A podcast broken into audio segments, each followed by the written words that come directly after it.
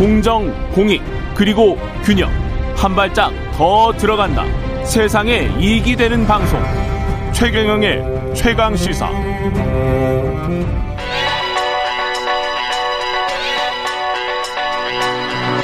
최강 시사. 김한의 눈.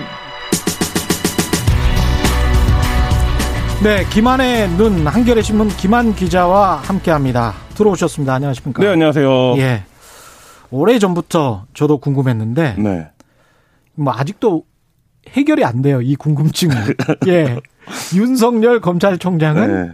대통령 선거에 나올 것인가? 오늘 이 김한의 눈의 주제가 이거네요. 네, 그렇습니다. 예. 지금 어떻게 보면 몇 개월째 기자들도 제일 많이 사석에 가면 음. 듣는 질문, 뭐 기자니까 한번 말해봐라. 예. 나오는 거냐, 이런 예. 얘기인데요. 뭐, 결론부터 말씀을 드리면 좀 세 가지 이유로 어렵지 않을까, 이게 저의 결론입니다. 예.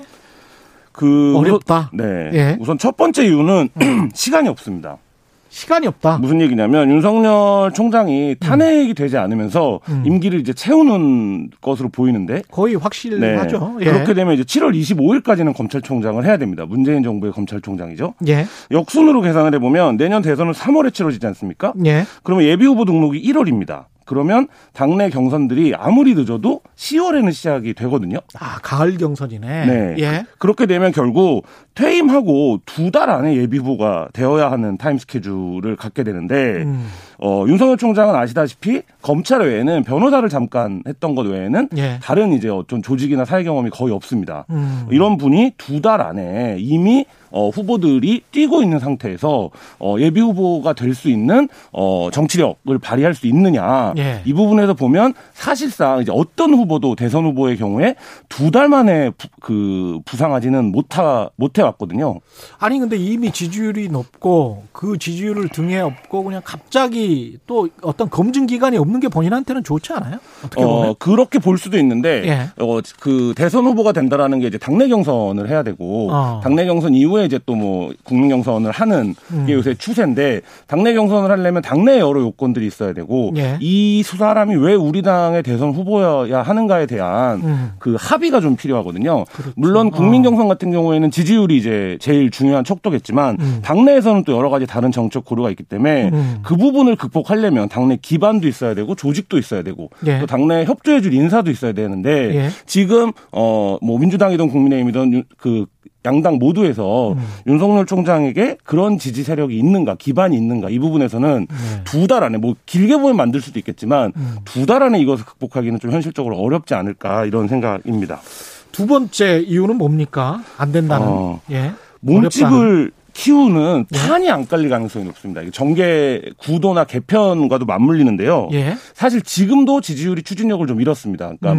뭐한 한참 때에 비하면 이제 많이 낮아졌는데요. 그렇죠. 어, 앞 이제 두 달 앞으로 다가온 두 달도 안 남았죠. 서울시장 선거가 있습니다. 예. 서울시장 선거가 어떻게 되던 정계 개편이나 어 정계 소용돌이가 불가피합니다. 아. 무슨 얘기냐면 예. 여권이 만약에 승리한다 음. 이렇게 되면 여권이 승리한다는 거는 뭐 1대1 이상이 간다. 네네. 예. 네. 그 여권이 승리할 경우에는 당선된 사람이 강력한 대권 주자로 부상할 가능성이 있습니다. 예. 왜냐하면 지금 이제 이낙연 당 음. 대표의 지지율이 조금 빠지면서 어 여의도에서 이른바 뭐 제3 후보가 필요한 거 아니냐 이런 음. 얘기들이 나오는 데 예. 어 서울시장에 뭐 여러 가지 조건이 좀 어려웠다라는 지금 평가들이 있는데 이걸 딛고 당선이 될 경우에는 음. 본인의 의사와 상관없이 급격하게 이제 차기 주자로 부상할 가능성이 높고요. 그럼 박영선이나 우상호가 급부상할 수 있다? 네, 당선이 되면요. 예. 반대로 야권이 승리한다 누가 되던 예. 라고 하면 그 사람이 대권 주자급 이상을 바로 확보하게 됩니다. 왜냐하면 음. 지금 이제 그 야권 내에서는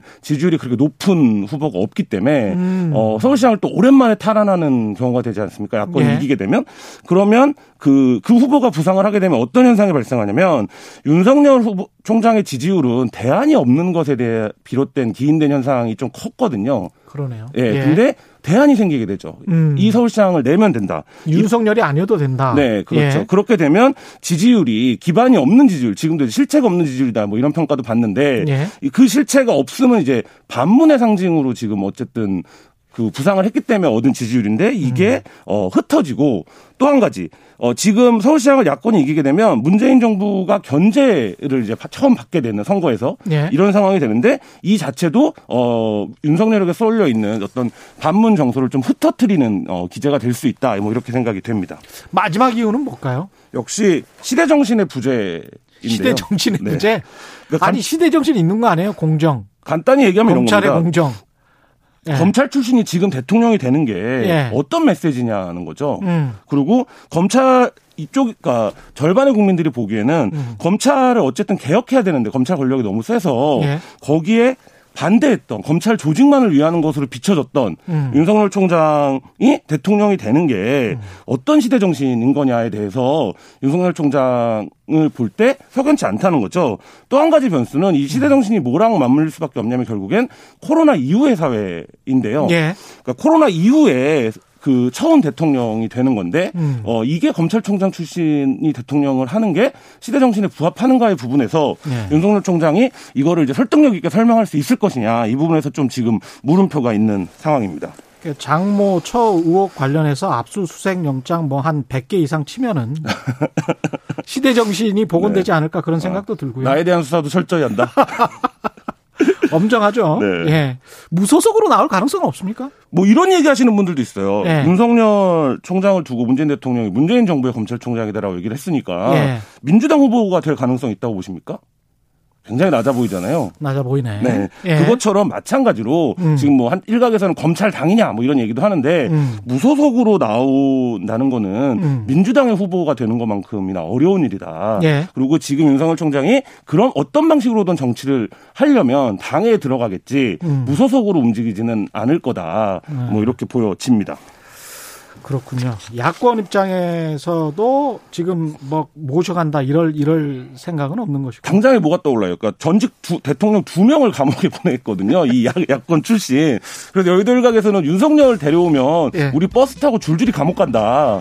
뭐 이런 얘기를 농담으로 하시는 분들도 있는데, 예. 그러니까 뭐 이것도 쉽지 않아 보이는 상황이고요. 알겠습니다. 또한 가지는 예. 구- 누구랑 손잡을지가 불분명하다는 거예요. 국민의힘 내에서. 예. 감사합니다. 네, 감사합니다. 김한의 눈이었습니다.